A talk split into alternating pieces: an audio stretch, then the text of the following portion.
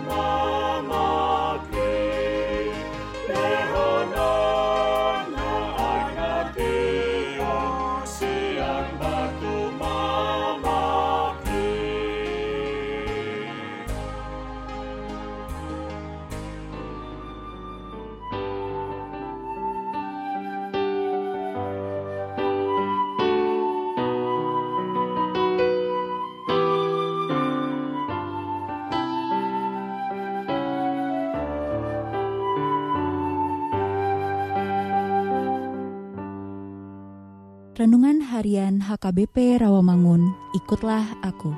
Sabtu, 8 Mei 2021 dengan judul Tuhan Yesus sumber kelegaan sejati.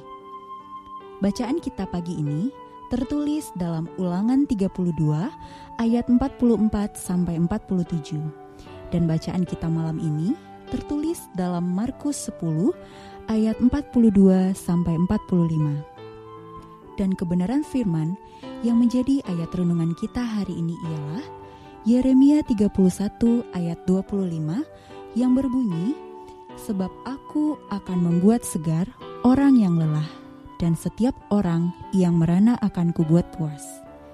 Demikian firman Tuhan.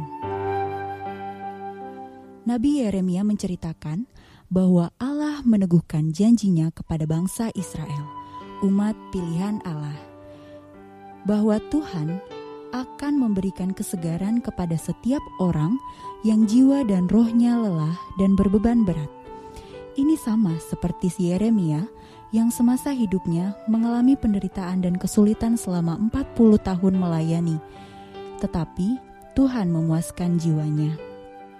Ini adalah sebuah janji yang indah dari Tuhan yang juga diberikan kepada kita Barang siapa yang roh dan jiwanya sedang letih dan berbeban berat, maka Tuhan Allah sanggup menolong dan memberikan kelegaan.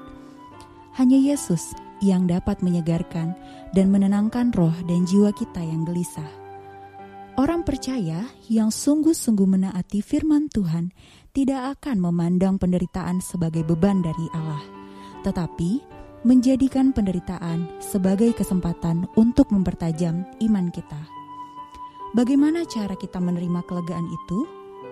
Berdoa dan merenungkan firman Tuhan adalah cara Tuhan berbicara kepada kita dan memenuhi roh dan jiwa kita yang kering dan lelah.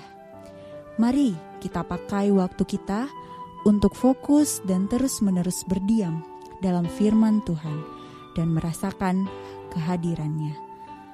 Seberapa berat beban hidup kita saat ini?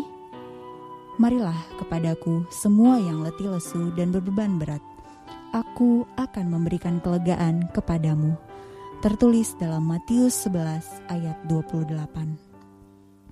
Mari kita meletakkan beban dan masalah kita di kaki Tuhan Yesus dan meminta Dia untuk memberikan kesegaran dan kelegaan bagi roh dan jiwa kita. Percayalah, akan penyertaan Tuhan di dalam kehidupan kita, dan Tuhan akan memulihkan kita. Mari kita berdoa.